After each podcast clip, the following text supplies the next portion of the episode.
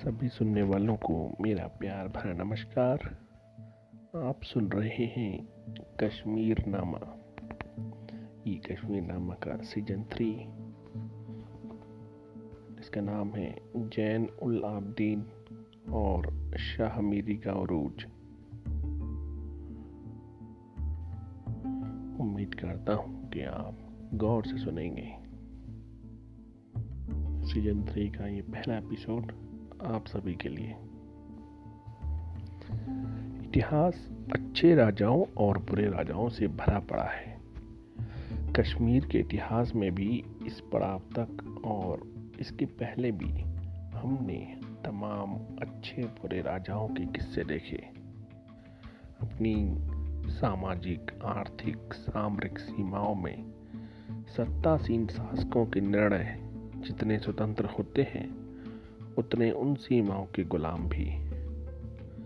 रिंचन का इस्लाम स्वीकार करना उसका निजी निर्णय भले हो, लेकिन वो तत्कालीन परिस्थितियों का भी उतना ही परिणाम था।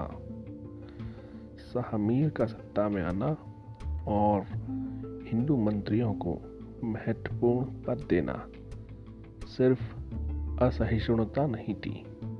हालात के मद्देनज़र मजबूरी भी थी। सिकंदर का बुत सिकन हो जाना उस समय तक बदल चुके हालात में ही संभव था। कोई सामीर ये नहीं कर सकता था। लेकिन अच्छे बुरे से परे जिसे जनता महान शासक कहती है, वो इन सीमाओं का अतिक्रमण कर अपने समय से आगे की सोच रखने वाला शासक होता है।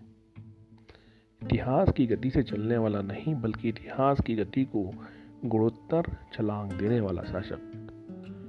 उसकी प्रशस्ति, दरबारी भांड और कवियों तक ही सीमित नहीं होती। वो अपनी जनता और उसकी लोक परंपरा में स्थापित होता है और अनंत काल तक स्मृत किया जाता है। कश्मीर के इतिहास में जैन उल आबदीन ऐसा ही शासक है। उस दौर पर लिखी बीसियों किताबें पढ़ते तमाम मुद्दों पर असहमत लेखकों और इतिहासकारों को जैन उल आबदीन के शासनकाल की मुक्त कंठ से प्रशंसा लगभग एक स्वर में करते पाया है। और उसकी सबसे बड़ी वजह है जैन उल आबदीन का जनता के प्रति अतः स्नेह और समर्पण। उसके पचास साल के शासनकाल में कश्मीर के सामाजिक, आर्थिक, सांस्कृतिक जीवन का कोई ऐसा क्षेत्र नहीं था जो अनछुआ छूटा हो। पंडित आनंद कौल के शब्दों में उसने व्यापक और सहिष्णु दृष्टिकोण पाया था और मानवता के कल्याण के भाव से संचालित होकर उसने समदर्शिता और न्याय से इस प्रकार राज्य किया और जनता की भौतिक समृद्धि को बढ़ाने के लिए ऐसे प्रयास किए कि कोई उसकी तारीफ़ किए बिना नहीं रह सकता।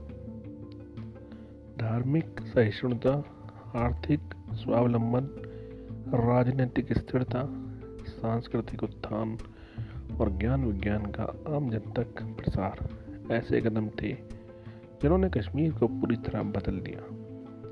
उसके बनवाए तमाम भवन, भले ही समय की मार से नष्ट हो गए।